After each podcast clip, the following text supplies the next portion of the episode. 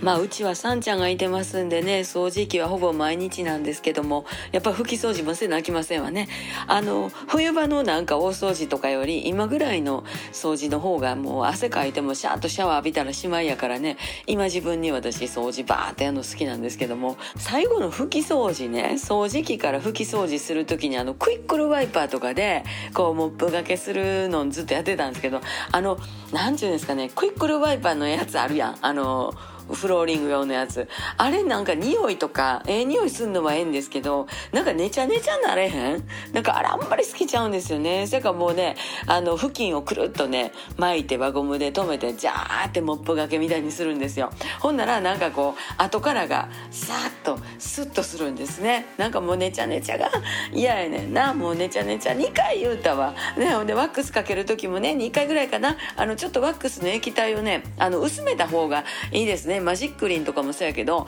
その節約とかそんなん違うてあんまり原液使うと後がなんかこう残んのがなんか大変っていうかねなんかそんな奥さんやったら分かるんちゃいます？ああとあのダイソーでこの間買うた水だけで綺麗になる網戸の掃除のモップっちゅうのがあるんですよ。あれはええわ。あのコップ洗うやつみたいな形状になってるんですけどもう表からベランダのね網戸をシャシャシャってそれでやるだけでめっちゃ綺麗になるんですね。あれはええわ。あとあのお風呂のマットどうしてます？あの私大阪の家はあのバスタオルの分厚いやつみたいなやつでやってるんですけど東京の家はね珪藻土っていうやつねちょっと一時期流行ったやつありますやんか。あれを使ってるんです。板みたいなやつな。でもあれもねあの長いこと使ってたらヤスリで削って手入れしたらええってなっててね。長いこと使ってるんですけど初めてちゃうかな。ちょっとこすってみたんです。ほんな綺麗になんねん。でトラちゃんがあのギターとかのこうういろいろ手入れするのにヤスリいろいろのヤスリを持ってるんですね。